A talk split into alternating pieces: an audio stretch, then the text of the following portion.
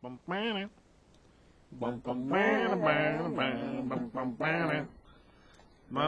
to Top 5 Comics Podcast, people talking about comics, pop culture, and events. Here with us today for this brand new start of Season 5, with 50% off, is Ross. Hi. Looking at a fresh 81% off because the math is hard, CBS. I like when things are complicated. And looking at a 56% because, you know, stuff like that happens. It is Rob. Hey, I- I'm back today. Hi. Oh my god. Y'all discounted? Is that That's well, I'm obviously the cheapest. Evidently, we're on sale. Ah, so that's a bargain. I think I was 54%. What was I was 86 you? percent. Were, you were 80, 86? Yes. Ross was only that 50. makes, that makes math hard. It does, but I also you also get me a lot cheaper, so Ross, you're more valuable. sweet? We haven't been able to afford him lately. That's a true statement. That makes people sad. Yeah. No, All right. true. We get, we get a lot of emails about that. Yeah. Usually they're from Ross. it's weird. Where's that other guy? Yeah, that's true. The one that doesn't suck. And I'm like, oh, None of them. Wait a second. yeah. Oh, Oh. no, that's, They're, huh. When we meet Dave from season one, episode three, I'm like, Oh. oh, oh, yeah. sad. So Sad that would be days. fun, you know, if you ever want to book a plane and come over and hang out again and do a podcast. We're all on a discount now, so That's true. Well, he, he came into Salt Lake last uh, last year, so Yeah, September last year came out to hang out for the day. That was you about it. never know. No, we have no idea. It's good times. He had a full on beard going on. Was awesome. Good on Dave. Dave Wall, uh, Ashman Comics, now DC Comics editor. Oh, he is. I didn't know that. Yeah, he's been editing books over at DC. Uh, currently, he's doing Hawkman, Death of Hawkman. Uh, he was doing the Catwoman book before it ended, and he did the Catwoman one shot. There's a couple other ones in there he's wrapped up in. Oh, that's cool. Hawkman and uh, Death of Hawkman is the one he's been working on when he was in Salt Lake. When he came out to visit, we were talking about that one, trying to figure out a variant cover for issue two. Nice. So, That's good cool. times. Yeah, it's fun. Um, all right. Well, now we had all that nonsense for if you were following. Good for you. Extra points at home. No. Physical challenge? No, not yet. Okay. All right. Well, welcome to Top Five Comics podcast. Um, today we are doing episode number eighty-seven.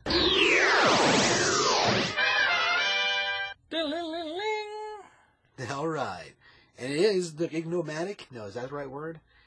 The ostentatious, ostentatious, I think you're making up words. ostentatious is a real word. That's a real Oh, word. okay. yeah, it's in the dictionary. Oh, okay. Season five. I don't think that's the right word, though. It probably isn't. Maybe enigmatic? In, Season five? enigmatic is that a real word? That's a real word. I just said it wasn't a minute ago, but I don't know anything. I'm gonna go with it. That it's a real word. Okay. Ostentatious would be Ostentatious. it, it would be more like that person's being fresh, not like Yeah. the Fresh Prince of Bel Air, like Oh, kind of rude. The, oh, Yeah. we want to be fresh like the Fresh Prince of Bel Air. Yep. Well, then you, that's not how that works. Oh, You'd be okay. fresh like a Southern Belle, fresh. You know, I Oh. declare he's fresh. That's. Not, not like that's fresh. Go. We definitely want the second one of those two things Yeah. because the the Southern Belle Girl version not so good. Not, you know, it's not as good. No. Okay, well, uh, let's try to move forward one more time. oh my god. Uh, so, uh, today we're going to be doing uh, the Uncanny Avengers number 19, uh, Atom Rebirth number 1, God Country number 1 uh, from Image Comics, U.S. Avengers number 1 from Marvel Comics, and uh, Titans number 7 from DC Comics. I guess I assumed everybody understood that the Atom was from DC and that the Uncanny Avengers would be from Marvel. Does that seem like a okay? I think so. I Uh, think you're a strong good. assumption, but I think they'll probably get it. If they didn't assume that now, now they know. So It's true. Knowing's half the battle. G.I. Joe. There you go. Which I think is still an IDW product. It is an IDW product. it's the same from the '80s, Rob. That's true.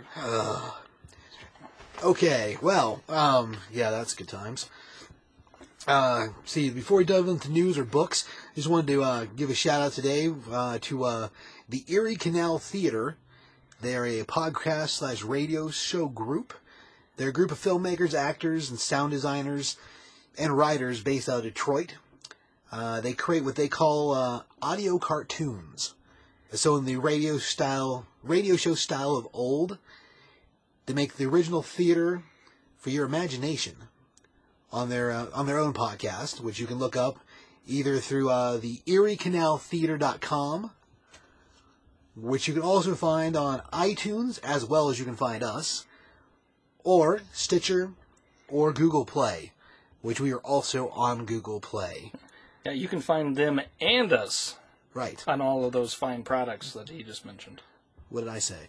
But yeah, if, you, if you're if you're missing the old radio, the old school kind of radio dramas, Right. these guys are breathing new life into it. They're not just breathing the, the old stuff again. They're doing their own original stuff. Well, I do love me some uh, Shadow and Lamont Cranston. Yes. That stuff is great. But uh, their their show, uh, God, what is it? Infinity? Some Infinity Switchboard or Switchboard, Infinity. Yeah, I'm more than halfway through it now. I'm digging it. That's pretty fun. Yeah, Fun show. It's crazy.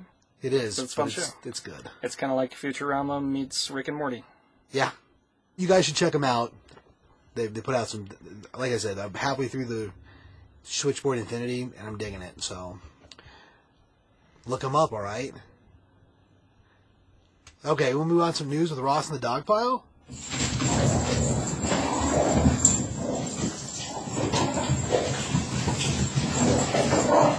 Damn it, Ross! What happened in the world of the news? So we had a pretty crazy DC pre-solicitation announcement in the past couple days. Oh yeah. One involving Superman and another involving the Flash and Batman. So You don't say. Superman issue 20 is this post reborn, I think is the story arc that they're going into now. And uh, Superman has another new costume, Hmm. which isn't really very different, but they did add some cool things. Like he has his red boots back, and now he has like a gold Superman belt buckle on his belt, which sounds a lot crazier than it looks in real life. But uh, Is it going to be a full belt, or is it still just going to be the hanging piece? It looks like it's full belt all the way around him, and then he has the gold belt buckle on the front of it. You know, it always drove me crazy. The little, like, partial belt. Yeah, Okay. yeah. It looks like it's the all the way around belt this time. The full belt. The belt. full belt. yeah. And, and the shoes will do good as well. I think people were so happy about the the disappearance of the buoys that they never like talk about how he just looks like he's wearing a onesie with no shoes. Mm-hmm. so um, That's a good point. yeah, I, I'm okay with both of those changes. So that was the Superman news, and I guess that wasn't super crazy, but it is kind of interesting that they're doing a costume change already. And I'm assuming that's going to have something to do with that story arc as well. Well, in theory, we're looking at seeing possibly a return of red and blue. Hmm, so that should be. I think that cover's kind of deceiving. I don't think that's actually going to happen at all. Wow. Lies and secrets? I think they make that cover look that way a little bit, but I don't think the red and blue Superman's going to have anything to do with the story. All right. But I could be wrong.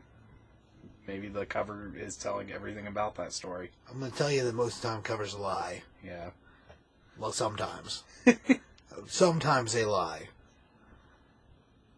Just like politicians. Ladies, I, th- I think I think politicians always lie. small free animals. Yes, they do. They like shiny things. They they tell you pet my tummy and then they attack. It's true, they do. So they are liars. They, they are rat bastards. More news, Ross? So on uh, the Batman and Flash side of things, starting on issue 21 and 22 of both Batman and Flash, we're going to have a crossover between the two titles called The Button that it's going to explore the mysteries of the Watchmen button showing up in Rebirth. Which is Finally. freaking yeah. It- There's been peppered pieces. We talked about this on the show before. There's been peppered pieces in random books showing up, but uh, this will finally be something that goes towards part of that story.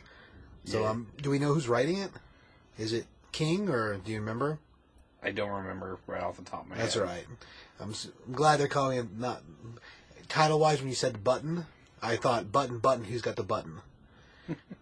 so I'm glad the title's not what I said just now. Yeah, me too. Just ignore me for a minute. On Move on. speaking of the mysteries of that though, that Superman Reborn arc is dealing with Mr. Oz and what he has to play in Rebirth and the Superman book in particular. Okay. So somehow that leads to Superman getting a new costume, but more importantly, probably is that it's playing with the why Rebirth happened and what's causing all the nonsense. And We're supposed to be getting an answer to this Clark Kent situation too.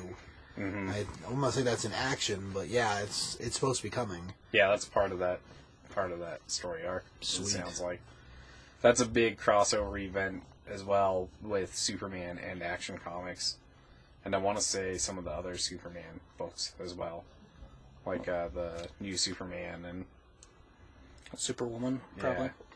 Can't say that for sure. I know for a fact it goes between Superman and Action. I don't know about the other ones, but I had it in my head that it did. Huh? That should be good times. Yeah, Anything else, Ross? that's all I've got. Did you say there's some video game news about the Switch? No, well, Some yeah, trailers that showed up? That doesn't really have anything to do with comic books. Doesn't matter. We talk about everything, Ross. Pop culture, games, movies. It's all true. on the board. That's what the write-up says. That's true. Did we You- talk about? If you read our write-up, Did you talk about George Michaels passing away?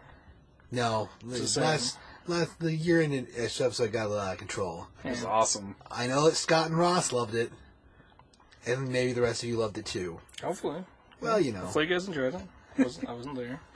But uh, I didn't enjoy it because I wasn't. I wasn't there. no, yeah, you're doing something Is else. that why it was probably. my favorite one? Is because I was there. Maybe. Maybe.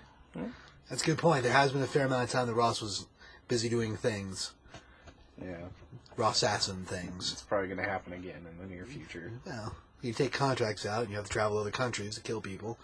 I mean, to do Tell gardening, anyone. We're gonna cut that out. gar- anyways. gardening, yeah, Gardening, yes. hose, and stuff. I think that's something different. Oh, yeah. Okay, uh, man. Any movie news? Anything you think good about the nothing movies? I've heard of No? recently. Well, I, I don't know if it's news or not, but we know that Spider-Man: Homecoming is going to be seven seventeen. Yeah, Seven seven seventeen. right. I don't know if that's necessarily news or not, but yeah. Um, we do know that the Arrow got a season six. That's pretty cool. I don't think anybody expected it not to, but it did. Go back to that seven seven seventeen thing. Yeah. I thought for a second Rob was saying the rating was like the ultra mature rating for movies. And I was like, what? Holy cow! you what mean in, happened? in C seventeen? yeah, They dusted that one off just for this film. you thought Deadpool was bad at rated R. Yeah, watch out for Spider-Man. Oh, things are getting really reckless. oh my god. All right, so I think that's about it for news. For Well, we the, did, we did still have the Switch stuff. I mean, Oh right, tell us about the Switch, Ross. Thought I distracted everyone. you did for a second. Luckily, there's two of us. you distracted one. Darn it. Tell me a story about the Switch, Well, Ross. they announced the uh, Nintendo Switch. They announced it a couple months ago, Right. but this morning or last night they had the reveal of the release date and the price and a lot of the games that are coming out with it.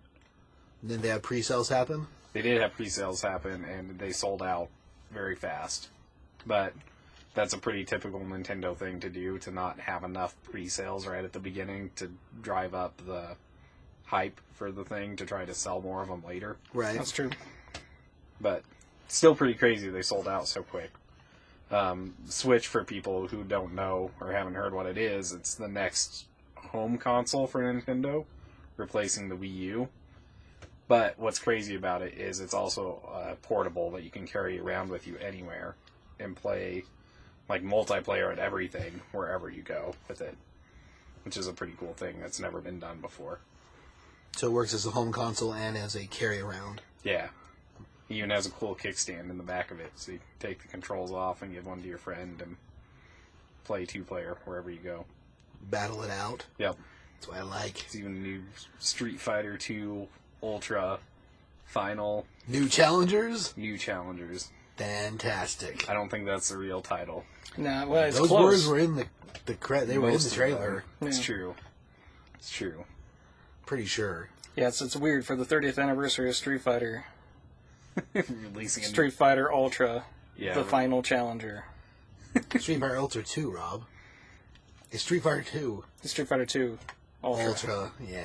the final challengers. That's the name of it. Hey, it only took us That's four right. rounds. Street Fighter 2, the ultimate challenger. That's the, that's not even right. Street Fighter 2 Ultimate, the final challenger. Yeah. That's it. There we go. Something Damn like, look it up on YouTube, people. It's it's not as impressive as we're trying as, as, as much time as we spent on it. Those graphics looks fun. Got an awesome title. That looks fun. There's a lot of words in the I like that it's cartoon thingy instead of Those those were actually the games that were fantastic and revolutionary when we were growing up. But they also were the games that almost broke the soul of, of fighters. Oh yeah. Because they just went, stop it, just put a number behind it. Like it mattered. Yep. You know? No, he's right. Pe- people lost their minds. Like, and it's it's probably the only one that had a very quick, I guess, Japanese American port, which is why we got Yeah. The Super Street Fighter Two and the Turbo uh, Street Fighter Two Turbo and the Street, Street Fighter Two Super Ultra. You know, that's why we got all those. Is because evidently that's normal in Japan. You just keep pumping out the tweaks until the game yeah. is done. Now we call them patches. Yep. DLC. But back in the day, that's not how it was. You didn't get a patch. You got another game with a damn subtext on it. I Put patches on pants sometimes. I was gonna say I thought those were what you put on your merit badge. Oh, wait, put on your merit sash. Merit sash. That's what I wanted. Sometimes. You A also merit can, badge for your merit sash or a patch. I'm gonna shut up. you can also put them on your pants, but like not these patches. These are digital patches. Oh, they wouldn't seal any holes. No. Or hide anything. Nope. Mm. Another uh, cool thing about the Switch is that the new Zelda game is releasing on release date of the Switch called Zelda Breath of the Wild, Okay. which has been in the works for like they said it was supposed to come out in 2014 initially for the Wii U. Yeah. And it's just been pushed and pushed and pushed until it's finally coming out now with the launch of the Switch. Yeah. Uh, really cool thing with it is it's going to be the very first one with voice acting ever. First uh, Zelda. Game. Zelda. voice, Yeah. Which it looks impressive. I mean, it's hard to deny that it that it looks really good. No, the trailer look for it looks awesome. So And then they're also making what I would think is like the spiritual successor to Mario 64, which is the Mario Odyssey, Yeah, Super Mario Odyssey. game's wrong. which Mario has ha- eyes on his hat. It's awesome. Wrong. The hat's alive. Hey, you- you gotta check out the trailer for this if you liked Super Mario 64.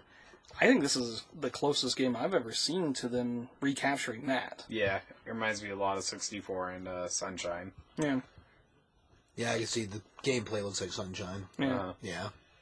it's uh, definitely crazy Mario going through like all kinds of crazy different worlds that he's never really been in before, yeah. including one that looks an awful lot like regular world. It's true. Yeah. It's true. There's a lot of cool things to kind of look in there, a lot of neat Easter eggs. So check out the video. For sure. It's pretty awesome. Sweet. Yeah. Did, did we have any more No, I think it's comic It. history? We got anything else coming up? I don't not that I can remember. Okay. Sweet. I'm sure there's things that happen that actually matter, but you know, whatever. Well, everything matters to somebody. It's all perspective. Yes. I think we just talked about everything that matters to me, so Sweet. Oh.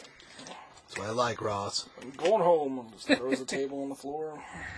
Throws his headset on the floor. Doesn't even have a headset. Kicks the microphone over. Not any reason for that. Good job, Ross. Thanks for coming. I think I said that last show too. that was funny. Okay, let's move on to some books. Oh my god. The Uncanny Avengers number 19. Uh, this is written by uh, Gerry Duggan. Uh, art is by Pepe Larraz and uh, Rodrigo Zayas. Zayas? I don't know how to say your last name. It's Z A Y A S. So good on you because it looks great. Um, so catching back up with the Uncanny Avengers just for a second. Uh, this is the team that was formed by Captain America in the wake of civil unrest between the Avengers, X Men, and Inhumans. Uh, they had a falling out, and now they're still running around as a team anyway to get at the Red Skull, who, in the first couple issues, as a spoiler, um, got part of Professor X's brain, so now he has Professor X powers. And that's about it, so let's go. So, the way the book opens up, we got Deadpool, of course, and he is running, making a phone call to somebody. He's running scared. We wind up finding out he's being chased by Quicksilver, who at this point is under the Skull's influence. Uh, what exactly he's Quicksilver seeing, I don't think they've actually showed us, but it's definitely the Red Skull giving him orders. And uh, whoever Deadpool is calling, the call gets cut short, and uh, he informs, or uh, Quicksilver informs Red Skull that he's got Deadpool cornered. And the, Red Skull is like, all right, good job. Uh, I'm going to go on to the next person. And uh, we wind up seeing Sin, the Red Skull's daughter, and she's like, let me go after Deadpool, Dad. He's like, you don't question the Red Skull. Quicksilver's going to handle it, it's fine. I'm going to check on our Inhuman. And so he moves forward to check on one of the members of the group um, from the original team. And uh, she's seeing a very different vision of what we see her happening in the room she's in. Like what she sees is a boxing ring. And she's training, and it's like she's been training for who, however, however long. And she's being visited by her coach, an old man with crazy white hair, which we see the Red Skull transform into. And the two of them are talking, and he's like, "Well, you know, you need to make your next step. Decide what you're going to do next. You know, you you should be running around doing things with the team and getting out there in the world." And uh, she's like, "Oh, I really thanks for believing in me, and you know, I'm glad that, that somebody, like, you know, somebody feels like I'm I'm trustworthy, and I don't really know how Cap and them feel about me, and I don't know how this is going to work out." He's like, "Oh, well, you know what? You just keep on keep on cooking dinner and." He hands her a knife and says, Go ahead and cut the rest of these vegetables. And then he leaves her alone with the knife, cutting, I guess, imaginary nothing, to go and visit Brother Voodoo, who is, at this point, passed out on it. Well, he, he appears to be in a trance sleep, because he's not really asleep, but he's not awake. And he believes he can't move, and he's sitting on top of this table, um, and he believes he's talking to his brother who's been dead for a while. And uh, as he's talking to his brother, the brother tells him that, "Oh, you you're you're dying, brother. I've kept you alive so that you have some more time." And it's basically the Red Skull just imparting what he wants the, all the Uncanny Avengers to see. Because we move forward from there to Wasp, and he's convinced Wasp that she's a robot, which is kind of awesome but crazy. And we move forward from there, and we wind up seeing the Human Torch. And he's under the belief that he's hanging out with the Fantastic Four again until he burns them all alive. Which is also crazy. So he's pretty much got them all imprisoned, and he's just mentally torturing them. We move forward from there, and he decides to move on to the next of his group, which happens to be Cable. Well, Cable has some TK powers, and he's dealt with mind control before. So when the Red Skull encounters Cable, Cable opens up by stabbing him in the head with a knife, and it's pretty it's pretty hardcore when it happens. Um, and of course, the Red Skull looks at Cable and says, "Well, it seems like your defenses are better than I expected. I won't make that mistake again." And then he transforms the world around him, makes a giant version of him smashing through the ground to fight Cable and Cable retreats into a basement area and decides that he's going to put a stop to this before the Red Skull can. Because he's died before, and he's okay with that. And so basically, Cable, from what we get from it, cuts his own memory and washes his own brain. Because all of a sudden, the Red Skull standing behind him, Cable chained up, so nothing we've seen Cable doing is real. And the Red Skull realizes that his mind is no longer there. And the Red Skull laughs to himself about an Omega level. He says, An Omega level mutant falls to me. Ha ha, I'm the Red Skull. And out he walks, leaving Cable chained to the chair, presumably mind wiped.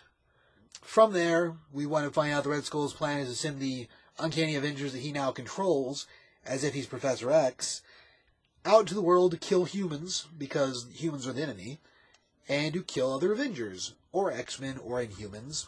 Then we get a flash over to Deadpool, so he's gone to visit Doctor Strange for help. And he shows up there, and of course Doctor Strange is gone, but Wong's there. So Deadpool tells him, "Well, you're gonna have to help me, Wong. We gotta stop the Avengers or the Uncanny Avengers because they're getting ready to wreak havoc." And about that time, Spider-Man shows up, and apparently Deadpool was calling Spider-Man, which if you're reading the Deadpool Spider-Man series, that kind of makes sense now. And uh, Spider-Man asks him, "Who else did you call?" He's like, "Did you recruit anybody else, Wade? The Power Pack, Morbius? Is Man Thing coming?" Funniest joke in the book because in Deadpool it says points, Man Thing points. In a recruitment seminar, in order to or in a recruitment way to get people to go fight the Uncanny Avengers, because at this point, like the power of the Red Skull is crazy, and like the previous issue before this one, issue number eighteen, if you haven't read that one yet, we definitely see Deadpool shoot the Red Skull in the face, and it looks pretty ending until we find out that it's not. Um, so it's pretty bleak for our, our heroes, as it was. Um, score wise, uh, man, I give it a four. It was pretty. It's a pretty interesting book. The fact that we got back to this Red Skull stuff is really cool because it started this way back in issue one, and we ran it around I don't know maybe around eight or nine, and we had the whole Well, see, this axis where, happen. Yeah, this is where it gets tricky because there's Right. there's been two runs, and the Red Skull stuff was actually in the first run. Right, Yeah, first run, first issue. yeah. So axis this- happens, everything stops with Secret Wars, and this is the second run of the series. Yeah. So it's nice to have it go full circle and actually get back to that Red Skull storyline. Right, pretty interesting stuff. The art's really good in this book too. Uh, but yeah, like I said, I give it a four. Uh, Rob, you want to score the book? Four Yeah. out of what? Out of five, Ross. Okay. Oh, for the audience. In case you don't know, because this is the first episode that you've ever listened to, we score on a five scale. Or Oh. tacos occasionally. I forgot actually. It was for me. Damn it, Ross. audience. How did you forget? I mean, it's top five. Top five. It's, in the it- name. We're branded. Yeah. I never said I was smart. Ugh. Yeah. But you do math. And That's I know where scary. all the problems are. All that schooling. yeah, okay. Okay, so four out of five. I give it a four. Uh, Rob, go on. Jeez.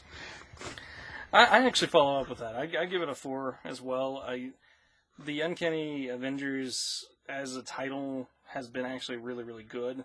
Um, it's better that they went with Uncanny than Unity, even though Uncanny Avengers is kind of weird. But it's cool to see him go full circle with this, and the idea of Professor X's brain being used in this way is, is terrifying. And so it's making a really, really great storyline. Um, another cool thing is that at the beginning of the series, Spider-Man was going to be a part of the team, and Spider-Man and Wade couldn't see eye to eye, and so actually Spider-Man walked away because of Wade. So it's cool to see him come back because of Wade now. Either way, but yeah, four, four out of five. Mr. Ross. Don't ask. I'm not gonna give it a score because I don't know good enough. No, don't Well know. enough? Well I'm enough. going to take it that, that Ross has not been reading Uncanny Avengers, but that makes sense because he's more of a DC man. But I, I really have no idea about this one other than what you just told me. So Good times. It's all right. in a s- score. Not applicable? Yeah. Nice. Good. We need to put a check mark on the box for that. So when he fills out the paperwork, we know what's going on. Darn paperwork. This time he drew me a pig. I don't understand what's happening at all. To be fair, that's what I do on all the paperwork. Most of the time it doesn't look like a pig, though. Well, you're getting better. Yes. Ah, all- all right, let's move on to the Atom Rebirth number one. Yes, the Justice League of America Atom Rebirth, because we needed a longer title. Well, more words make for a funner story. More fun. Yes. Yes. What did I say? Funner. Oh, okay. Rob, tell me a story about the Atom. Sure. um, we have the story being written by Steve Orlando, with artist Andy MacDonald, and colorist John Rauch, which hopefully we're pronouncing that correctly. Nice. Sweet. 'cause I don't know. This is a one-shot issue, correct? This is actually, I think, a mini. No. Isn't the Atom the Captain mini? Atom is a mini. Captain Atom's the mini. Atom. is Regular a- Atom is the one yes. shot. They're doing a group of one shots. They're doing the Atom, uh, Vixen. Vixen. I feel like there's one more. Ross, is there one more? The Ray. Oh, two more. Ray Killer and Killer Frost. Frost. So there's four. It's the Ray. That's the one I'm interested in. Yeah, it'll be crazy. I thought the moral of the story was you become a captain and you get a mini series. Yeah, Ah. maybe, maybe. Yeah, I guess that's true. Well, they had to do a lot of work with him because everybody else was ended kind of nebulously. So it's Uh-huh. like, oh, we can go back to them. I see. But Captain Atom's story was pretty definitive. Like, I'm gonna go live on the moon. F y'all. That's what I say whenever Scoreboard. I leave anywhere. I'm gonna go live on the moon. F y'all. Yep. I always thought it was just the door closing. That's just the first part, Rob. I see. Man, it gets worse after that. All the way to the car. Saying whatever. Now I understand. I always thought he was just like having Tourette's or something on the way out. Shaking his arms and stuff. I was, was just continuing cursing. Dreads of hell and disease. not that it's funny to have it. No. My God, that's not what I meant. No. Anyhow, so yes, the story story of Atom. So we actually kind of begin it with. Uh, I'm pretty sure it's him daydreaming, and it was kind of a nice tie back to the old sort of the Atom story, except for it's it's Ryan. Kind of wonder if it is daydreaming, or if there's some kind of crazy time travel nonsense going on here too. I guess it's a possibility because it's like he's fighting some kind of ma- um, kind of little tiny creatures on his glasses before he goes to like his first day in Ivy University. Yeah, I think it probably is daydreaming, by the way. But I think it'd be cool for this crazy time travel nonsense. It's hard to say. Like nothing, nothing is uh, completely locked down for this book. It's true. But we do find out that his his real name is not Ryan, but that is the easier name that he's going to get because he's Cantonese Chinese. Yeah, so that's like his his American name he's chosen. Yeah. And we kind of find out from his family that they. It's kind of odd. They're a little bit different than most families because they seem to be more reluctant to him actually going to college for science. Mm-hmm. Like they almost rather he went in for a less flashy degree, I guess. Yeah, because doesn't it say they wanted to be artist or was it musician? Uh, to study music yeah. instead of science, or even go into medicine. But well, actually, I guess it's because their parents pushed them into medicine. Yeah. And they that wanted they to be that they musicians. wanted they wanted to be musicians, so they thought, well, he might want to do this instead. But- So they kind of like they almost veer him away from what his choice is, and he's he's a little bit um, let's say not the most popular kind of guy. He doesn't seem very socially connected yet. He's a little weird. Um, awkward. Awkward. awkward. There we that's a go. That's what that's what we're going for. Yeah. Good job, Ross. And they kind of like build the idea that he's he's not necessarily the superhero type. No, he's definitely like awkward freshman college kid. And we kind of meet his uh, his roommate, who's kind of man about town sports guy. But then we get to another familiar face, which is the second Atom, Ray Palmer. So I guess Cho's actually the third Atom. I always call him the second. Was there an Atom before? Yeah, there's a Golden Age. Oh, Atom. that's right. Yeah. Yeah. But Ray Palmer is teaching one of his classes about theoretical science. And uh, they kind of have this sort of bonding in that Ryan understands where Ray is going with a lot of his stuff. And actually, over, uh, over the year of him being in college, they actually have a whole lot of breakthroughs and different things that they've uh, managed to accomplish together. But uh, He kind of takes him under his wing because, like, as he's doing the class, there's a point where he says, "All right, I've got some questions for everyone," and he starts answering the questions openly to the class. And we, the first one we see Ryan answer, and it sounds seems like the guy in front of him copied his answer and just said it. And then eventually, Palmer says, "Uh, Mr. Cho or Choi, uh, did you want to answer this one? Because you've been mouth- mouthing the answers to all the other questions." And from that point, they kind of we realize that the two work are are on the same par of thinking, which the whole year thing is basically just shows us that because we fast forward after that, the year forward. Um, and it kind of comes to the point where they've they've worked together enough that they're actually pretty well acquainted. And Ray's kind of pulled him aside, and he's like, you know, we've done all this stuff together. We've we've copyrighted these inventions, but why are you really here? What is what is it that you really want to do here?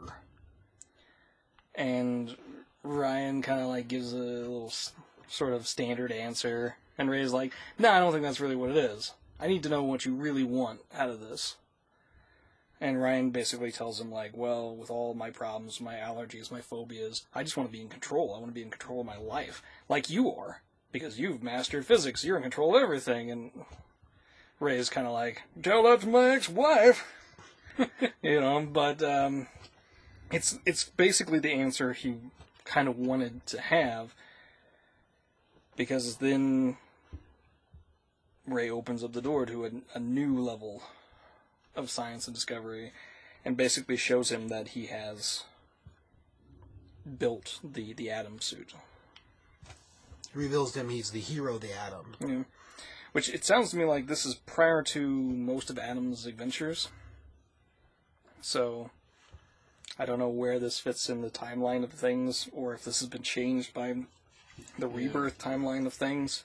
DC has a really weird history going on right now, so it's hard to tell. Yeah. Well, and there was things like stuff that happened with uh, Frankenstein and the Agents of S.H.A.D.E. Mhm. that I think they're kind of like, well, we hope you don't remember that. Yeah, yeah, Yeah. I agree. um, even though it was kind of cool continuity, Hmm. it always boggles me like that they will have stuff that says don't remember that, but then they'll bring in Frankenstein's wife, which is clearly saying remember yeah. that we did this. yep. They like to fight themselves on their continuity, what Yeah. they want to keep and what they don't. Which I guess with with rebirth coming, it's a good time to do that. Yeah, But either way, like he basically brings him into the fold to be a part of the Atoms adventures, and he kind of starts off as just being his assistant, Mhm.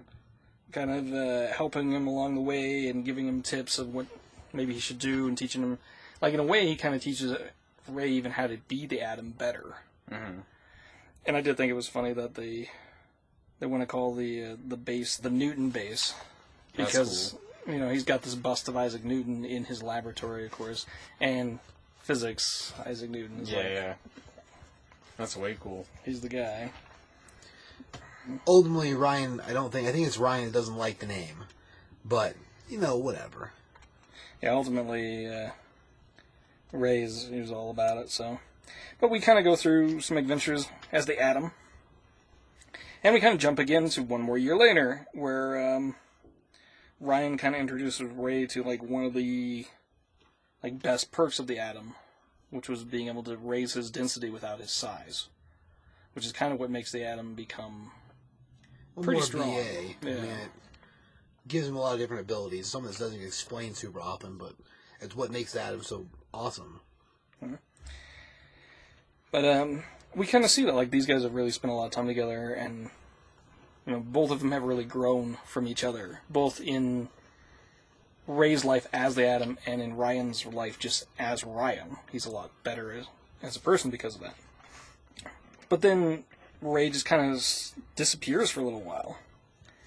And Ryan, since he was so closely connected to him, starts being harassed by the teachers, kind of wondering where he's at, why he hasn't been to classes. Wasn't he his assistant too? Like that was his job. Was By that point, he is, yeah. Yeah. So, like, where's your boss at? Where's your boss? He's like, hey. So the, the written exactly like, like that. yeah. Everything is written that way in the book and everything. to see the sound effects. It's amazing. Just kind of shakes his head. Uh-huh. What's cool is that part of the book is directly out of the Rebirth special. Yeah. So if you've read the Rebirth special, the big sneaky final thing is actually already revealed in there. Mm-hmm. But what we find out is that Ray has left notes for Ryan basically saying, I'm not going to be there for a while, and if you haven't heard from me in this amount of time, come looking. And then there's something at the very end of it that'll probably be what we're really going to see in the Justice League book. Mm-hmm. Probably. So, Leave it at that. yeah, I think so. All right. Well, I'll give a score for that book. Uh, I actually really enjoyed it. I I'd say I'd give it a three. I like the relationship that they built between Ray and Ryan, which I mean, you know, depending on when you read comics, you know, that was the Atom that you were exposed to. I was gonna say they really didn't have much of a really, uh, relationship before, did they? It was there, I guess, because he was still like Ray's assistant before he became the Atom himself. Oh, was he? Okay. Yeah, but I don't know how much contact they really had. Because I mean, honestly, I I tuned in and out during that whole period, Yeah.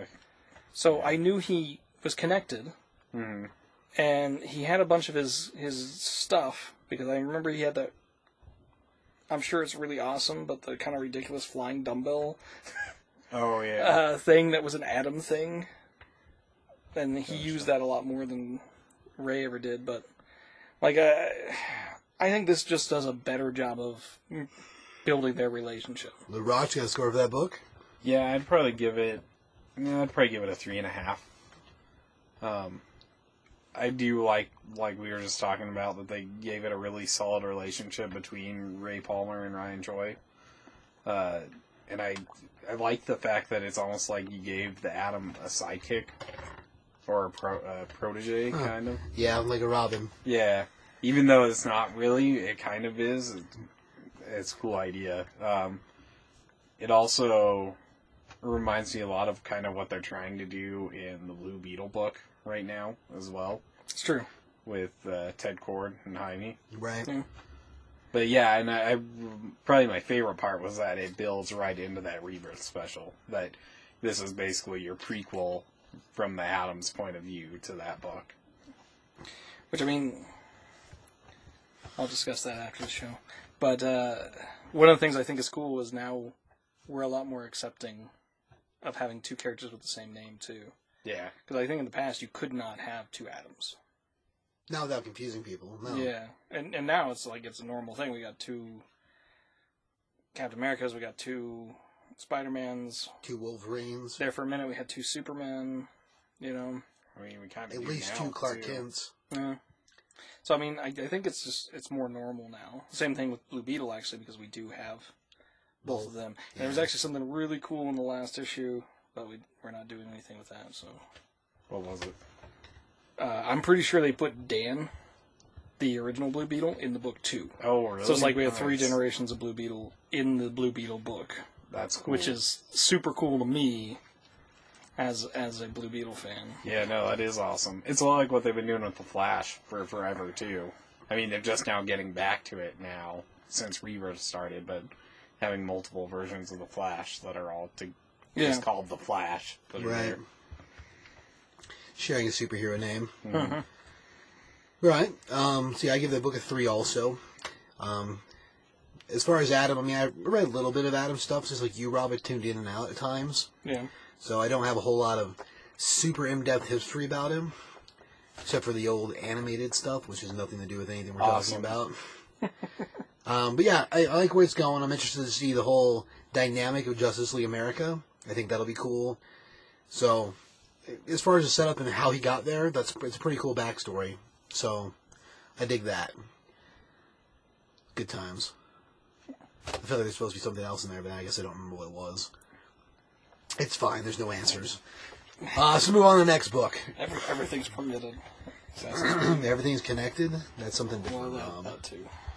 um, so our next book's going to be uh, God Country Number One. This is from uh, Image Comics, uh, written by Donny Cates, and the art is by uh, Geoff Shaw. Um, this is uh, another Image Image series, so it winds up kicking itself off. When it first opens up, it actually has a quote from Cormac McCarthy, which I will tell you, the only reason I know that name is because of Mike Tyson Mysteries. Had I not seen Mike Tyson Mysteries, a quote from Cor- Cormac McCarthy would mean nothing to me. But because I have seen that show, this quote makes me happy. Moving forward. What is the oh. quote, Steve? I don't want to read the whole thing, Ross. It's like a whole thing. Oh, okay. Plus, I'm all sort of sick. Okay, we'll try. no, no, God. it's, it's okay. I The wrath of God lies sleeping. It was hid a million years before men were, and only men have the power to waken it. Hell ain't half full. Hear me? You carry war of the madmen's making into foreign lands. Y'all wake more than the dogs. Yeah, I told you it was weird. I'm kind of sick, so maybe it doesn't roll off my tongue right. Y'all wake more than the dogs, see? Cormac, the book it's from is, uh, uh, let's see, Blood Meridian. So I don't, if you know Cormac McCarthy, that makes some sense, to you. He writes a lot about If westerns. you know him from Mike Tyson Mysteries. It also makes much. perfect sense to me. I'm pretty sure he's a Pegasus. He is. Yeah. Horseman. Okay. In real life. That's Yes. what we're talking about. As far as I know, Yep. that's what Mike Tyson said. Yeah. So back to the book. So it opens up with a quote. Um, and when we first open up, we've got some pretty like full widescreen type shots. Uh, the first one starts out in space, and then the second one's like what looks to be the side of the Earth, and then we are in the desert, um, looking at the horizon, and we have a voiceover happening the whole time, explaining that the story is being told, passed down generation to generation, and this is the person, whoever it is that is telling us the story, is telling us the best they can remember from the way they were told. Um, and from there, we basically open up, and we're we're in Texas, and so it starts out a long time ago in West Texas. There was a storm, and when the book opens up, we've got what looks like a farm, um, an old truck driving down the road, of course, dirt everywhere. And the first people we really see is a is a sheriff, and then a guy who uh, comes running up to the sheriff asking about his his his grandfather or his father, and is he, did he hurt anybody? Like, is everything okay? And the sheriff tells him we should probably go inside.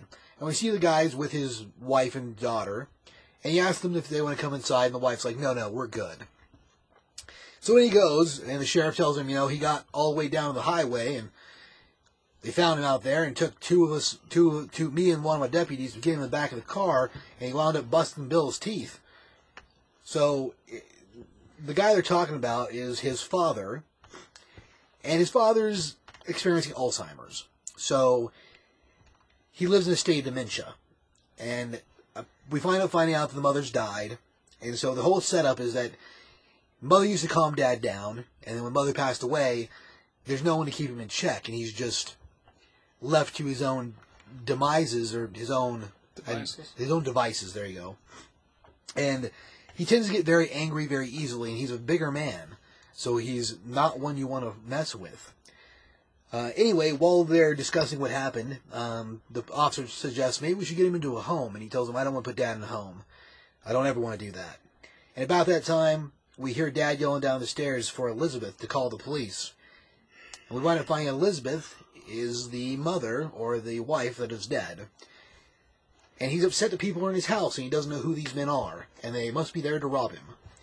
And of course, uh, our guy tries to explain to him, I'm your son, you know, it's me, I'm your son. About that time, in runs the daughter, and she's, I don't know, probably five years old. And she's like, Grandpa, Grandpa. And the old man yells at her to get the F out of the house. And he can't believe people are breaking into his house in the middle of the day. And of course, that freaks her out, so she runs outside because Grandpa's out of control. And that makes the wife mad because Grandpa's out of control. And of course, the son's trying to convince the wife that things are going to be okay. And she's like, "Yeah, we can't be around this. You got to pick your family or your, or your dad." And he's like, "How can I choose that? That's crazy. You know, what am I supposed to do with him?" About that time, it starts raining, and of course, him and the wife have it out a little bit outside, and she winds up taking the truck and driving away. Uh, the son tells the, the police officer that he'll stay with dad for the night and that he'll take care of him and see, you know, try to make a decision about things. And uh, we cut from there to in town. We got a what looks to me be a hobo guy or like a, a like a street traveler type. And he's just walking through the city singing to himself. And the rain's getting worse and worse and worse. And as the rain gets worse, the voiceover in the story explains things that are happening and what's going on. And our hobo runs into a pack of dogs that are out of control. But the dogs don't care that he's there. Like they look like they're going to tear him apart. And then they run past him because they're afraid of something else.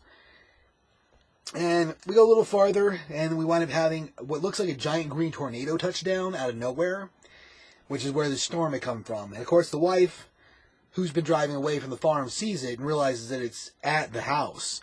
So she turns around the truck and heads back to Grandpa's house, and we're we, we re- rejoin Grandpa and the son in the uh, tornado happening. And uh, about that time, we, he, the son yells for dad, and we have a giant kaboom, and the house like blows up into sticks, like crazy tornado style blows up, and it's it is crazy. The co- the art in it's freaking great, but it is it is wild, super crazy. The voiceover continues to explain to us what's going on, and uh, continues to explain to us that uh, everything that we were seeing, this tornado was not like any normal tornado, and what it brought with it was was dangerous, was deadly. And as we see stuff coming out of the out of the tornado, we see this giant twenty foot tall looking monster. About that time, mom pulls up with the daughter, looking at the house in wreckage, and here comes calling out the son. The son's name is Roy. So Roy comes climbing out of the rubble, and he sees the daughter, and he sees the wife, and he's like, "Oh, I'm all right, I'm all right." And the daughter runs to him, and as she's doing that, one of these demon things emerges from the cloud behind her, and kind of comes after her. It tries to get her, which is about that time we wind up having a giant flash, and we see Grandpa, uh, whose name is Emmett. I should have mentioned that earlier. Emmett jumping towards this beast with a giant glowing sword, and he destroys it in a thunderous kaboom, and then turns back to look at his son, and he asks his son, "When did I get so old?" And uh, we realize that uh, it seems like while he has this sword, he is not rageful, not dimension filled. He seems to be in control of his faculties. And he saved the son and the da- and, and his daughter from the demon thing. The little girl calls him Grandpa, and he's like, Grandpa? Did she just say Grandpa? And she comes running over to him, and his his personality is entirely different because he's no longer this rageful, crazy demon man. He's a normal old dude, just big and strong, but he's not crazy anymore. And then we see uh, a shot out in the uh, out in space, and something else is out there. As it turns out, the magic undestroyable sword. It might not just be Emmett that needs it. Um, I'm gonna leave it there, so the actual catch is on the very last page. Um, score wise, I give it a four. It was pretty entertaining. The whole concept behind it, I think it's a it's an odd concept, and we get through a whole lot of it without a whole lot of other characters because we only see if you count the bum and the demon or the the the shadow demon, we only see like six people in the whole book. But the way that well, seven I guess, seven people in the whole book, and the way it fits together is pretty good. I mean, you can see where the, where Roy's having problems because his dad raised him, took care of him, and up until this point, mom's been taking care of dad, and Roy went and built himself a life in another city, and then he moved his whole life to take care of dad, and dad's just nuts, which happens when you get old and have dementia. So like you feel for the guy, and the, but you see where the wife's coming from because he's completely out of control until he gets a hold of this sword, and then at that point everything changes. Um, but yeah, I, I give it a four. It pretty entertaining read. I'm interested to see the rest of it. The catch on the end page is what really sold it to me, um, just because it's a pretty big cliffhanger. I think. So it'll be interesting to see where it goes. Um, I guess that's all I got. Rob, score for the book. You know, it seems like a pretty promising start. Um, he does seem like an interesting go. Definitely a different kind of art style for it. I'd, I'd probably give it a 3.5. I thought it was pretty good. Kind of, kind of read for it. I, I don't know if I was taken as much as as you were, but it is an interesting story. Sure. Uh, Mr. Ross. I'd give it a three. I like how the giant sword looks. And I like the idea that it calms the guy down and puts him in a right state of mind. It's pretty cool, like how it, the sword itself looks kind of awesome. It's almost like Sun Sword style because it's got a heath, and the blade looks almost like translucent. Yeah. So it looks kind of awesome. Yep. And then the catch at the end is pretty good too. Yeah, definitely a three. Right on.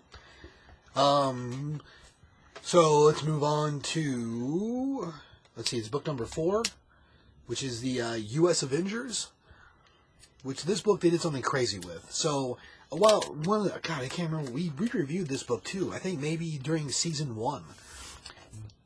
DC did Justice League America, and they did a 50 cover release, one for each state, with a different flag. Marvel's done the same thing with this, except instead of doing the uh, like a flag swap, which is just like America. They did. They did a Avenger for every state, and the Colorado, which is where we are, state happened to be Hercules. The thing that's crazy about it is the background is not a repeat background. So the, you have the shape of the state, and then behind that you have, uh, for Hercules, it happens to be blue with stars. So the idea is if you got all the covers, you can build a giant American flag, Oh, nice. which is crazy. That's cool. So, yeah, interesting. Uh, it, it just just crazy, man. But yeah, anyway. Uh, so Rob, uh, you want to tell us a story about Avengers? Uh, yeah, I do, but um, I'm probably going to do these names wrong, which is once again why it's sad that Curtis is not here because he seems to be the the name guy. I'm gonna say he's fluently lingual. Will So wing wingle? Is there a word for that? He's, he's, multilingual. multilingual, yeah, There you go. not wingle. He's good at reading names. And there's got to be a word for that, Ross. He's, he's good at reading too. Name good good at reading. reading. Whatever. Rob, go on. All right, so the writer is Al Ewing. Right, Ewing. Ewing. It's E W I N G. Yeah, Ew- Ewing. Ewing. Ewing. Yeah. Okay. Ewing. Like a Like- Ewing. like- Like Ewan McGregor. I'm gonna stop. Go Kind of on. Ewing. Yep. Okay. And then pencils are from Paco Medina. Medina. Yeah, he's badass. Yes. Yes, he is. So, this book actually touched me in a pretty unique way that I'm, I'm just going to try to throw out really fast.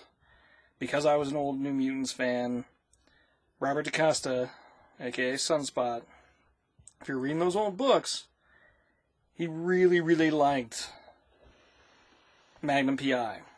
And it was like a big thing that came up several times in the old New Mutant story. Okay, so this book does have a few moments where it's kind of heavy-handed, but one of the big beginning parts of this story was basically Robert DaCosta talking about when he realized he wanted to be an American and why he wanted to be an American, because Robert is actually Spanish um, from Mexico.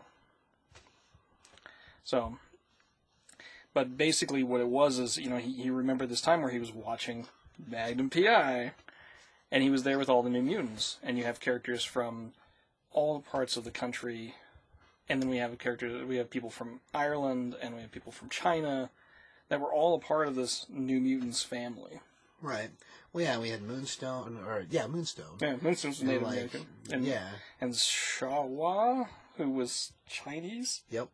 And then uh, the, And then it, Cannonball, the hick from the sticks. Yep, he's from Kansas. So, uh, but I mean, you had a pretty international crew, and basically, the relationship that he had with them really made him want to be an American because you know that's kind of the world that America's supposed to be. Is is you know we're supposed to be the melting pot and united all these people, and so it was kind of neat to have him talking about that and his kind of connection to Magnum PI, which was fun.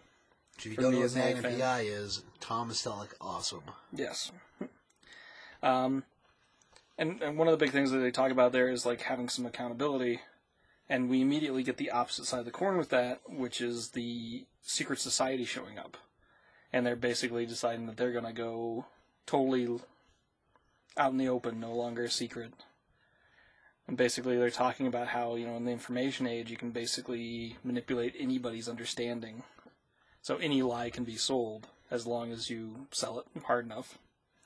But yeah, evidently they're going to attack somewhere in the U.S. with a giant helicarrier with a lava base, with a lava mountain on top of it. Which sounds more ridiculous than it actually looks. If you're aware of G.I. Joe and Cobra, it's almost like a Cobra base, except without the snakes. It is freaking awesome. And with 100% more lava, usually. 100% more lava. It's, it's pretty awesome. That is true. But um, Roberto DaCosta has basically purchased AIM, and AIM is now a force for good under his control. But like the new Avengers, he's kind of assembled his own squadron. And so one of the cool things that we get as we go through this story is we get introduced to each of the members of the new squadron. And they actually do bring out some new characters, um, like Dr. Toni Ho, who he calls the brain of the organization. Tony is evidently Yinsen's daughter from Iron Man fame. So you know, if you watch the film or you read the original Iron Man stuff, he was the one who helped him in the cave. Built the heart. Yeah. So it's the daughter of. But yeah, this is Yeah. this is the daughter who is not. She's like um. She's his daughter, but Jensen went back to his home country and got married again later. So, but either way, she's actually developed her own version of Tony's suit. So she has an Iron Man suit that's like an Iron Patriot suit. So that's kind of what she did to the, to this team. Is she's bringing the brains along with a unique new special suit. So she's the Iron Man. Kind of. Yeah. And then we rec- uh, we introduce another character, which is Annika Jonik. He calls uh, this one the Quiet One.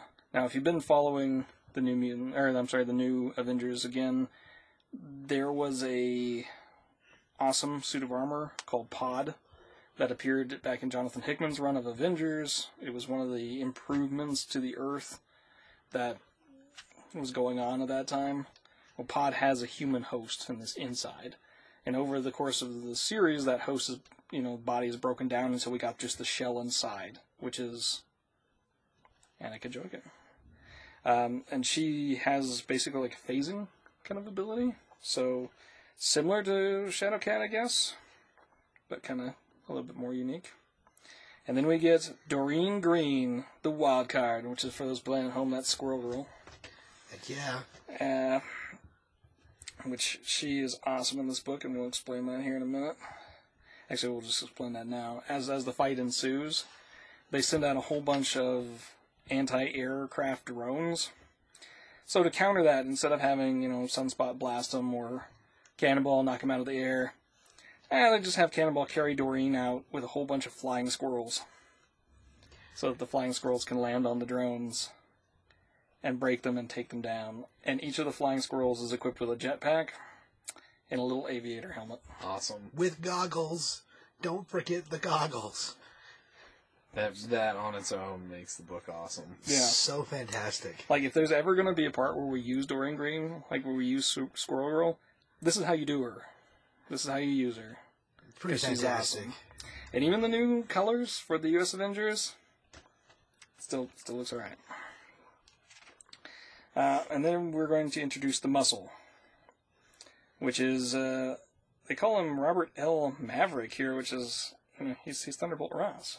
Yeah. I'm pretty darn sure. I don't think so. I'm, I'm I don't know why they call him something different. But basically, uh, Thunderbolt was depowered a while back. But Shield has figured out a way to basically make a plugin where you can become the Hulk, or you can become Hulk powered for X amount of minutes every day. And so basically, in this window, you get the Red Hulk for an hour and a half. With full on Magnum PI mustache. Yes, he does. That's one of his big new additions in this story. Fantastic. And kind of one of the last people that they introduce is the heart of the group, which is Sam Guthrie, who is Cannonball. And, you know, they, they do this kind of really neat thing where they introduce who he is and what his whole backstory is, and kind of shows you why he's kind of the heart of the story. Once again, this is another really cool kind of Easter egg for old New Mutants fans. He's wearing a Lila Cheney t shirt, which is basically like it was a knockoff of um, Cher that existed back in the old New Mutants days. So I don't know. It's just kind of cool that they had it. It's like when they bring up a, a pop star and it's Dazzler. You know, it's just kind of cool that, Yeah, that's that they make those connections. Um, but yeah, basically we get a we get to introduce all these characters and then we get to see them in action taking on this secret empire base, which is actually pretty out of control. And each one kind of has something else that they bring to the table. Um, and the neat thing is they kind of talk about their whole motivation for why it's important to them to be a part of this U.S. Avengers team. And at the very end of it, we introduce another new character for it, which is Captain America. I know you're probably thinking, what? Captain America? this is the third Captain America, evidently. Actually, technically, the fourth Captain America. Yeah. Because we have Steve Rogers, Yep. we have Sam Wilson, Yep. we have Roberta, who is the Yeah. 2099 Captain America. Yeah. And now we have this new one that they just introduced. Now, she might be the one they introduced in New Mutants, but they uh, they didn't bother to give us the, It the didn't header go farther game. for her. Yeah. She's part of the catch at the end. Yeah, but she's she's going to be another part of it. At the very end of it, though, they introduce a brand new villain that's going to be playing a major part in the U.S. Avengers storyline. Um, and the interesting thing for this villain is, at least from from what I'm gathering, just from reading this book, he's about exploiting the American way. So if these guys are all about the unity and the beauty of what America could be and coming together for a greater good, he's about the manipulation of the system of America. And instead of everyone together, he's everyone out for themselves. So, you know, this new character could be a major villain that's going to be important in the Marvel hierarchy of things, and he, you know, he could be something that they just use for this first trade and that's it. but either way, I, I like the idea of it because it's kind of playing off the difference between their ideas. Uh, honestly, I when I saw the book initially, this was when I was like, no, no, this looks terrible. And I'm so glad that I picked it up because it actually really blew my mind. It's actually really well done. Artwork for it is fantastic. I love the way they did the characters. So I I give it four and a half because I, I was really taken with it and I'm I'm impressed with what they did with the book. I'm excited to see where they go from here. Um, but I also liked the new Avengers before this point. So and and obviously I, I have a, an affinity for the the New Mutants. So I love the we're getting a couple of them in this story. So on. Uh, Mr. Ross. I'd definitely give it a four. Uh, I like that they're using not super well known characters, Mhm. and they're using them in a really smart way. Um, and the character interactions in it are great. Yeah, I like how they've I like how they've done that, how they built those characters out. Because I mean, they have kind of their Captain America with their catch at the end. They have their Iron Man, but I like that she's not just she's not like Ironheart, and she's not like Tony. She's all about a non-lethal solution, Mm. and her suit kind of works that way. Yeah, The odd thing is, with all the cover art, they make the suit seem bigger than she is, yeah. which I don't. I would say that's probably my one downside. Is I, I, I saw the regular cover for this and saw that and was like, holy cow, it looks super crazy. Yeah, it looks like a huge suit. yeah. Um, and in the book, you can't really tell, but most of what she does is not connected yeah. to it. Uh, I, I guess if there's one thing I could gripe about is that they they begin with Toni and basically say, "Oh, by the way, she likes girls," and then they immediately follow with the quiet one, um, the girl that was in the pod suit, Mhm. and go, "Well, Toni's my girlfriend," and so it's Oh, like, yeah. okay, Yeah. it's a, it's a little too neat of a bow, but like I, it doesn't matter. Yeah. because ultimately they're they're two brand new characters, and it'll be neat to see what they do with this. But in general, the whole flow of the book is really good. Yeah, I liked how it worked. Um, I follow suit. I give it four and a half. Also, it is a fun book. Like I love everything they do with Squirrel Girl in it. I think uh, the use are pretty fantastic. Her new costume's awesome. Uh, General Robert Maverick is a different guy. He's not actually Thaddeus Ross. No, oh my god, He's a different guy. I would have sworn to God that They he was look around. the same. Uh, they look I actually exactly the same. totally read his name and went, "Psh, "That's weird," because that's obviously General Thunderbolt Ross. They look the same. The only thing really differently is different between the two of them is how they conduct themselves. Uh, Ross generally wears a baseball cap in a lot of the stuff now, but this guy, the way he views everything is uh, more jokey. But as far as look, they look like the same dude. And I would have, I would have said. In fact, I did say that they were the same guy. They Either way, the same to me too. Yeah. They I, do. I guess if we're gonna get Thunderbolt Ross again, he won't have a mustache. I assume that's a way to tell the difference between the two of them. I, obviously, he's going to be the less impressive Red Hulk. but that's which is sad, but hey, the mustache rules it. Um, yeah, I give it a four and a half. Also, it's a really fun book. The art is great. I mean, Pena is great. He's an awesome artist, Uh, as far as entertaining, I mean, the thing's fun. As far as number one, the way it's set up to give you the backstory on characters and give you their like almost real world opinions of things is really kind of awesome. I mean, if you did with every number one book, I could see it getting tiring. Well, yeah. But for being a number one of a group that most people probably haven't even read these people unless they've been around in comic books for more than 10 years. I mean, eh, when you start talking about Sunspot, we haven't seen him show up, I don't know, in a normal ongoing book for a while. I mean, did the, he did the Senator stuff for a while. yeah, he, he was. A And main Cannonball character. shows up all the time. Yeah, he was a main character in New New Avengers. Right.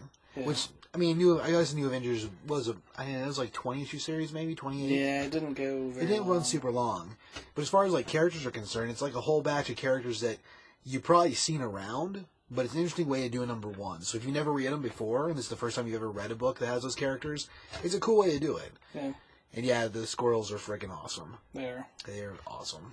I, I also feel like uh, there's some number ones that you read and you go, gosh, if I didn't read other stuff, I don't would, would I have enjoyed this as much? Like this one, I kind of feel like you could just read it and it would be fine. It's hits me a little harder because of all the New Mutant connections, but Well, right, the, the Easter eggs and stuff like the shirt.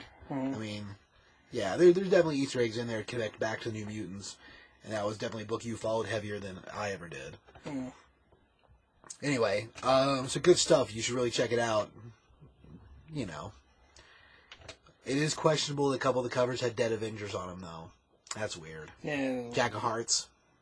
That's weird. yeah. Some of the some of the fifty. Were they for dead seats? No, it was a real state still. All right. One of them was Canada. Guess who Canada is, Ross? I don't know who.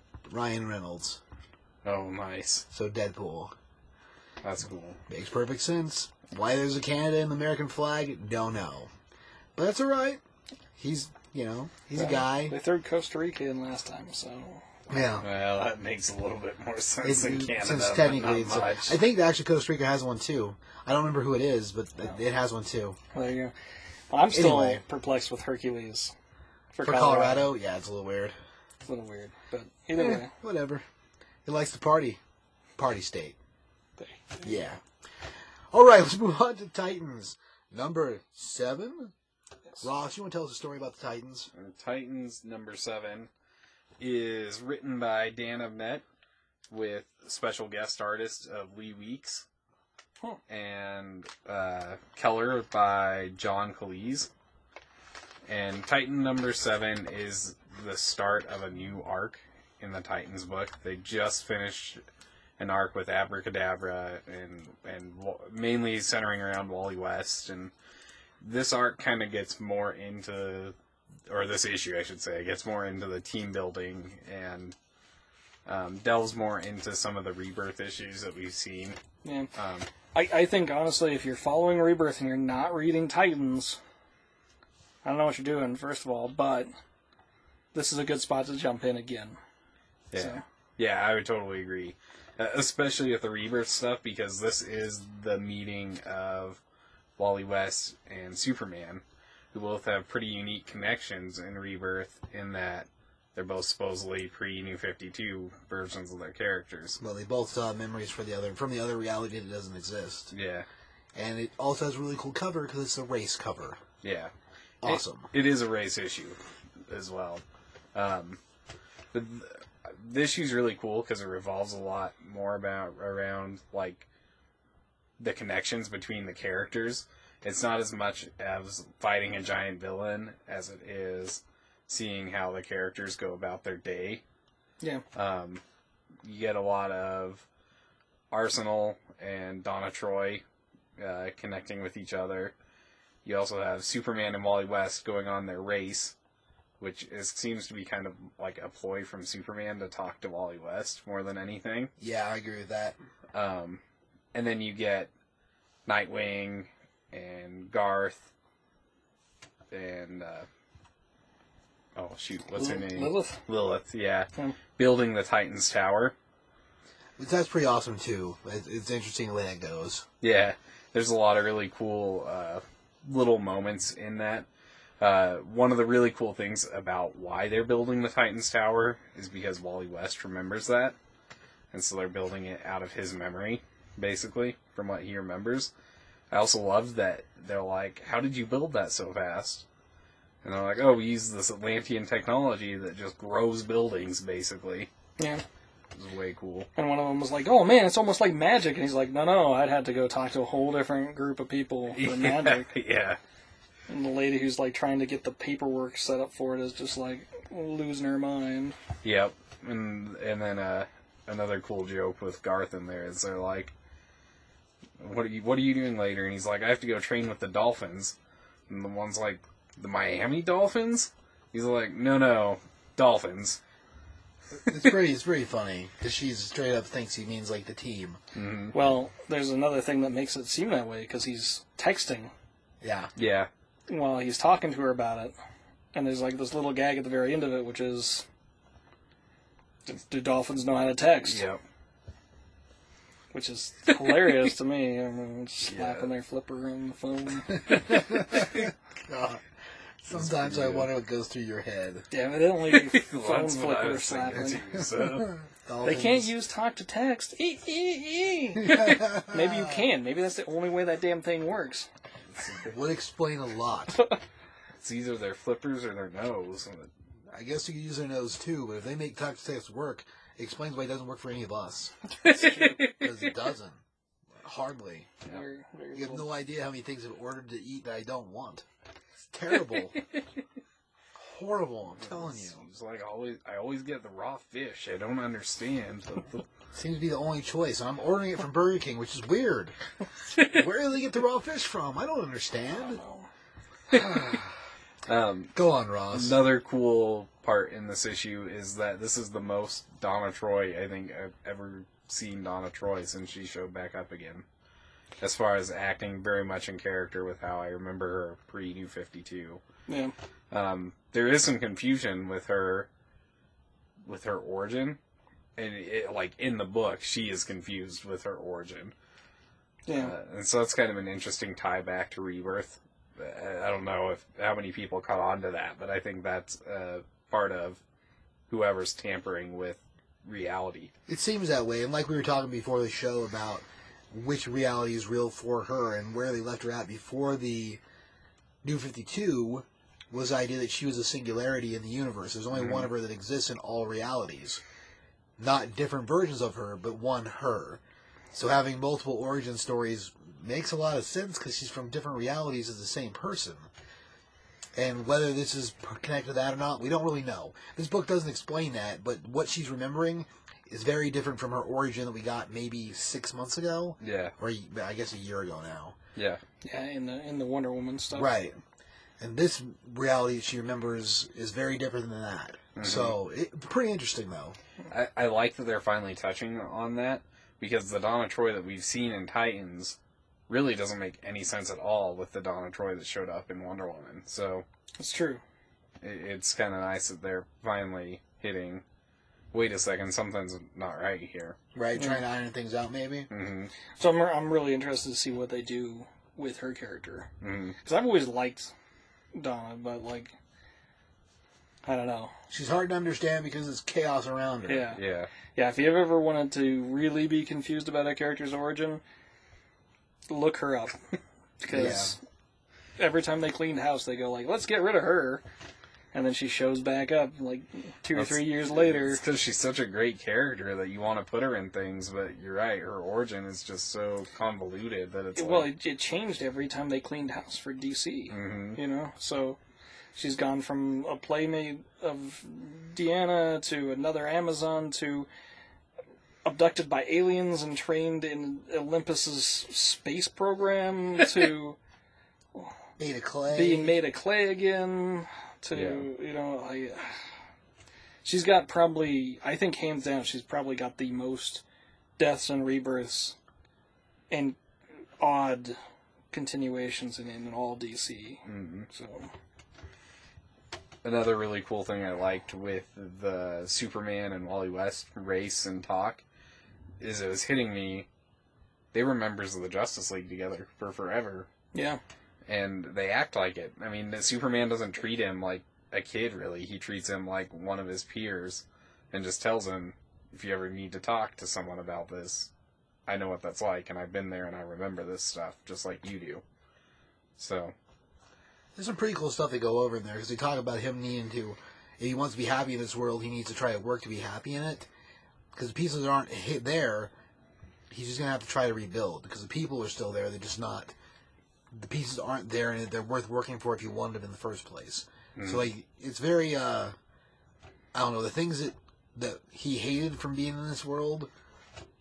It's like Superman gives him the that a boy speech. You just gotta try harder yeah, but it comes out way better than I just said it. it's totally Superman too. Yeah. like, Yeah. and I I love in Rebirth how almost there. I haven't read a book yet with Superman in it that hasn't felt like the Superman that I remembered. He, he's just always seems to be like trying to inspire people and do the right thing and teaching people how to do things right and having hope in humanity as a whole and yeah, Which, which, if that was something that bothered you about Superman, you missed when he didn't do that because you were busy hating. yeah, So that's on you. Old Superman now. yep, it's true. That's I mean that's my favorite part about him, and I love that that stuff's back. So uh, overall, as an issue, probably my favorite issue of any of the Rebirth stuff so far. Uh, probably a tie. The other one I loved was when the two Wally Wests met in Flash, and I'd say this one probably just edges just a little bit above that. Um, really, really good art.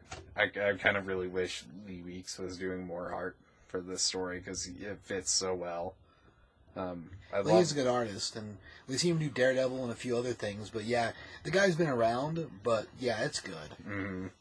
really fitting too. Like the way he does all the characters and the Flash race with Superman is perfect. And um, in the book, the characters in general feel great. All of them, even the ones that you like barely spend any time with, like Nightwing and uh, Garth and yeah, and Lilith. They all feel like the characters that you remember them being previous. And yeah, really I, good I issue. like a lot how they got the accountant in there trying to figure out how to write insurance policy for them. He's like, "Oh yeah, you want to see the jet?" She says, "You guys have a plane?" He's like, "Oh yeah, it's invisible." And she's like, "Uh, what?" Like, Yeah, awesome. I- Actually, know- I totally forgot about that part. That Yeah. part was great that they have an invisible jet. Right. They're like, how did you turn it invisible? And, uh, Well, we know like, some Amazons. Amazons. Yeah. Like somehow that's an answer.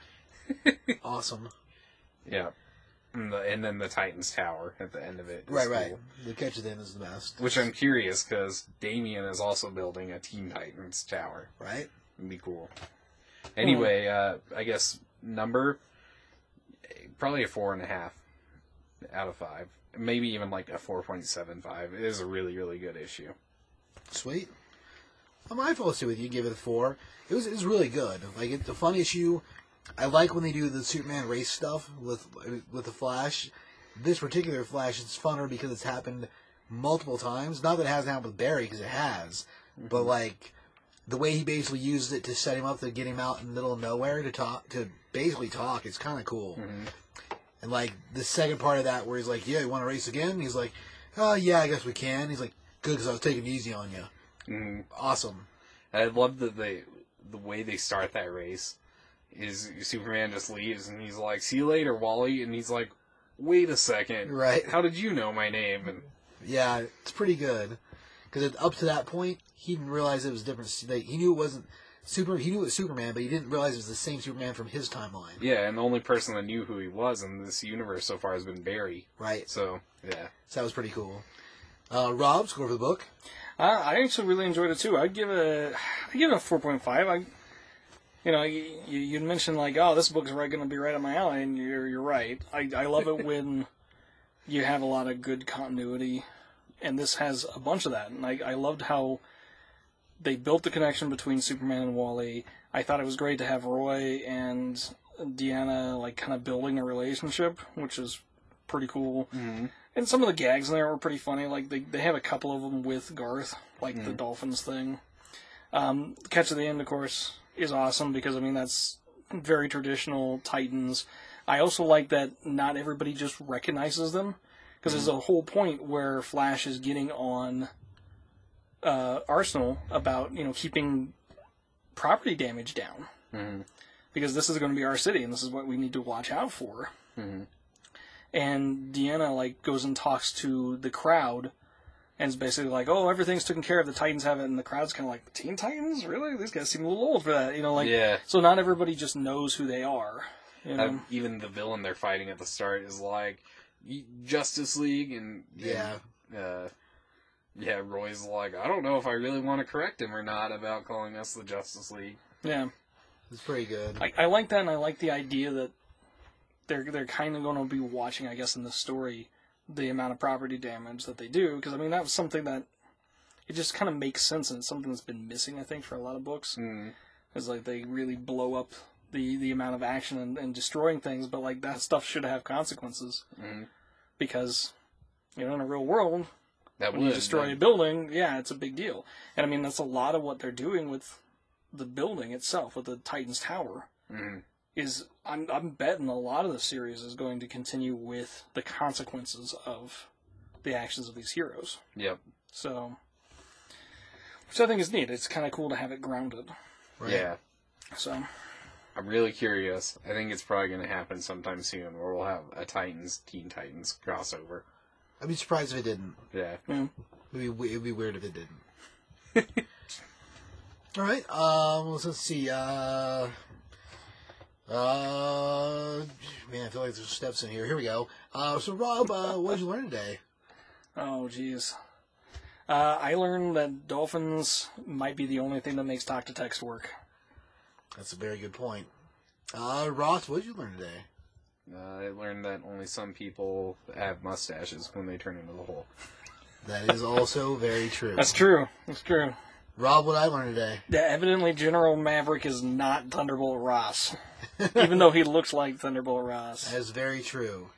Those are all good things to learn. Yeah, Uh, let's do some books to watch. evidently Uh, Hercules has a deep connection to Colorado. that, that is also something I The learned. Colorado legend. Yeah, Hercules. You Yeah. know, that seems like something should be a book. yeah, yeah. Yeah. The Hidden Adventures of Hercules. In Colorado. In Colorado. It's gotta be part of the title, otherwise it doesn't work. Uh, you got some books to watch there, Ross? Uh, well, Titans and Teen Titans for Right. the crossover that I'm calling is going to happen at some point. It's true. Okay. Uh, the Justice League Power Rangers crossover book, issue one, just came out and was really, really good. Mhm. I'm excited for the next couple issues of that. Now, just I, I haven't got to read it yet, but are the Power Rangers in trouble with the Justice League for murder? Not yet. Okay, Although I think that might be something that happens at some point in that book, really? from what Okay. I've heard. Yep. Because you know the Power Rangers they don't arrest anybody. Yeah, they just kill everything. That's so messed up. I mean, most of the things they kill are crazy monsters made out of clay and stuff. But nevertheless, there were still things that were alive. Yeah. Yep. That is really messed up. So I don't know. Way, Anyways, way sorry. to break the Power Rangers for me. Thanks.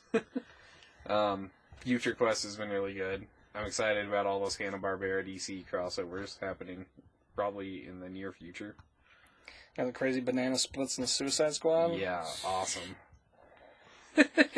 He doesn't stop talking about it. I, Hardly I am ever. excited about that one. Yeah. I've seen way more banana splits than I, anybody should. Ever. Ironically enough, I'm not the one that's been showing them to him either. So That's true. I like to think Steve just searches banana splits on the computer and just looks at pictures of ice cream. Normally that's what it is. And I say, that looks delicious. Um, I'm also curious about the end of this Justice League versus Suicide Squad and the start of the Justice League of America. Um, some kind of crazy things have been happening there. And Oh, yeah. I'm interested to see how it'll pay off in the end. The end of issue four is crazy. hmm I wonder if uh, Max Lord is going to have something to do with it. That's what I. I mean, I was Max kind of Lord. thinking that at the start of it, but the way it's turned now, I don't see that happening. No. What I'm really curious about, though, is the Emerald Empress and her ties to the Wasp Legionnaire that's been in uh, all this rebirth stuff that's happened. Um, I saw a solicitation today for a future Supergirl issue that has Superman and Supergirl going after her. So I'm hoping we'll get some Legion of Superheroes tie in there Maybe. somehow. I mean, That's it's, pretty it's cool. been a minute since that book failed, so it's time to start again. I love the Legion, but I don't know if they Savior. necessarily need their own book. I'll be happy to see them show up in something else. So yeah. I mean, I liked their own book too, but No, I, I get what you're saying. God, Now, I love the Legion of Superheroes. You know, I, I get it. But, that Star Trek crossover that was sweet. yeah. Saturn Girl's awesome. No, I, it's great. Legion of Superheroes are good. It's just that no one else seems to think Yeah. they are. We're few and far between that like those characters. It's, it's a hard it's a hard sell. Yeah. You know? And people don't realize that Matter Eater Lad was never meant to be serious, so if you are going, Oh, Matter Eater Lad, I don't want to read this like he was designed as a joke. You can kinda get on Bouncing Boy, but Matter Eater Lad was a joke from the beginning. He was he was not even a fifties disconnect I, I, character. He was a joke. I love that the Legion of Superheroes have their joke characters, Mhm. and then they also have their own subsection of joke characters in those books with the Legion of Substitute Heroes, Yes. which are even more ridiculous than the regular Legion of Superheroes characters are. Oh my gosh. And anyhow, though, That that's all for me. Rob, Poe Dameron and Darth Maul are fun too. Star Wars books. yes. Darth Maul looks cool. Yeah. Yeah, Darth Maul was definitely one of was was going to talk about a little bit there. I, I think that's going to be a fantastic book. Um, U.S. Avengers is actually starting really hard. I, I think it's going to be a great story. So I, I hope that's something that people will stick around and check out. Um, Marvel's going to do a new event soon, which is going to be Marvel basically versus monsters. Monsters Unleashed. Monsters Unleashed, yes, which I think is going to be actually really really good. Um, When I say it starts, I think in the next two weeks. Yeah, it's coming really quick.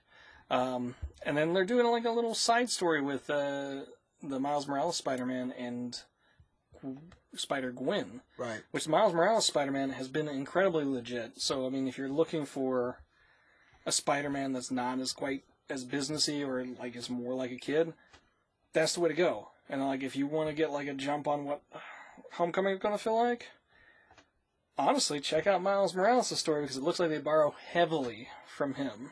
From what the trailer has in it, yeah, it does. Um, but of course, uh, Rebirth has been fantastic. Reborn is one that I still really enjoy. From Image. Yeah, from Yeah. Image. Um, Black Science has been really great. Uh, Seven to Infinity has been pretty cool so far. You know, from the, from the issues that I've gotten to read, I'm still kind of figuring that one out, but I, I'm looking forward to it. I thought you were going to say something. I'm sorry. I do have one more, but I can wait till season What is it, done. Ross? You go. I'm really excited for uh, Hot Dog and the Werewolf. Oh, from damn it. You Archie should have waited Comics. until the end. You, that's not a real book. It's called Hunger, and it's not. Hunger's the real title. If you want Jughead as a werewolf, Hunger. Don't ask for Hot Dog and Werewolf because your, your retailer's going to look But- at you like, what are you talking about? Maybe you ask for it enough, and No. and They're they not changed gonna the name. change it.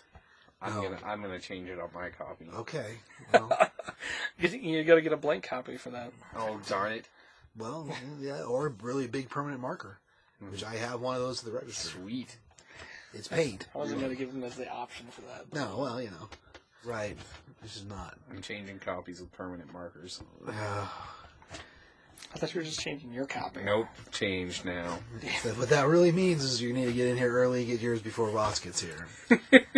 Otherwise, it's going to be hunger with marker on top of it that says hot dog and werewolf. And and before you guys start scoffing, okay, the Archie meets the Living Dead, Night or Afterlife with Archie. Afterlife with Archie, Super legit. people scoffed at too, and Yeah. that Oh, changed the landscape of Archie comics for a minute. So I'm legitimately excited for that book too. Oh no, I I, I know. Yeah. I, I I know. just some people like they hear that and they go, Yeah. He's Archie? joking. It's hilarious. "Hmm." Stupid Archie. But- But you should look up the pictures like for the covers and stuff for that book. Yeah, It looks way good. it does. It looks pretty cool. Um, man. So after that nonsense, uh, yeah, I, I would say Hunger just because it does look really good, and like Rob said, the Afterlife with Archie stuff is pretty legit. Mhm. Um, see, book wise, ah man, if you're not already following The Walking Dead, I'm not sure what you're doing because it's pretty good and it's been going on for a while. It has this giant TV series, so I've been catching up on that, and I'm pretty pretty happy with it. I actually caught up in Deadly Class this last week because it's been about four or five issues I hadn't read read yet. So uh, pretty happy with it too. Still, not that I wasn't ever, but you know, keep that in amazing. mind. Yeah, at this point he's slaying it. The Seven to Eternity's really good. I Deadly Class is great. Black Science great. I mean, you mentioned those two already, and they are really good. Um, say Birthright from Williamson. Uh, he's the same guy writing uh, Justice. Suicide Squad and Flash. So if you haven't been aware you're reading his work, you might already be reading it. Um, but yeah, Birthright's really good. Uh, I still love Revival, uh, even though we're heading towards the end. Um, I still love it. I think, uh, man, uh, what I read the other night that I liked a lot. Uh, Motor Crush, I actually dig a lot, even though it's the same group that was working on the Batgirl I hate so much. I do like Motor Crush. Um, it's only got two issues out, and it's pretty cool. Uh, as far as other books getting ready to drop, I mean, Deadpool the Duck came out two weeks ago. I like that issue a lot. Um, I, if you ever wanted to Ravenous Rocket Raccoon, I may have said this exact same words in the previous podcast, or I've said them to other people in life. I don't think it's on the last podcast. That I said to people in life. If you ever want to see Ravenous Rocket Raccoon, that's the book. It is. It's a five part miniseries, and as silly as it sounds, Howard the Duck merged with Deadpool, awesome. Uh, I think it's great. Uh, as far as new book, there's a batch of new books coming out from Image. I read some solicits today. Most of them just run together for me. There's, there's a bunch of them that look cool. Uh, the one I remember that I liked a lot was Extremity. Uh, it's by Daniel Warren Johnson. And I got to read part of it today in a preview, and the art is fantastic. Um, so I'm super excited for that one. I want to say it comes out, I think February, but I think it should be pretty freaking cool. Uh, there was one that I, that I forgot. I wanted, Go, I wanted to mention. go. Um, it, it's sad to see that uh, DC seems to not want to be using some of its Wildstorm characters, but uh, coming up with um, Images anniversary, DC is doing some Wildstorm stuff. So they're going to actually put out a Wildstorm comic. So it'll be really neat to see what they do with that because you know, there's a lot of great characters that were Wildstorm that we just haven't seen in the new 52, and of course they're not coming out in Image anymore. So No, I'm, I'm interested to see what they do with it. I think it's Garth Ennis writing it. yeah, which Um, is so I'm interested to see what they do. They've had a hard time using them in the universe with everyone else. yeah. So Which is surprising because some of them seem like they would fit so well. Yeah, I mean, we had Grifter in so often. Zealot is an Amazon. right, Duh. Why was that an issue? But, Yeah, I- you know, Voodoo's an alien. Yeah. Uh, Green Lantern deals with aliens. yeah. Come on now. So they even did that in her own book. Yeah, they did. Yeah, so I, I Just don't know. before it ended. Just, yeah, Sad day. I'm just surprised. Like, we haven't seen more of those properties be important. Right. But of course, then you look at what they did with Fairchild and Grunge, and you're like, oh, yeah, okay, that makes sense. anyway, that's what I was gonna say. Take that, Gen 13. Yeah. I also had another one that I forgot. It better not be Hot Dog and the Werewolf. It wasn't Hot Dog in the World. Okay, what?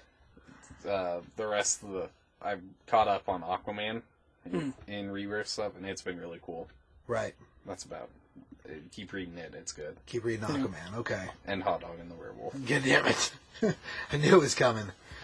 Alright, I think that's it. You got anything else, Rob? I don't think so. No? I think, I think that's it this time. Taki? Taki? Taki. Taki! Taki! Says, uh, Not doing it. not gonna do it. Waka-saw, waka-saw, sinanga. Booty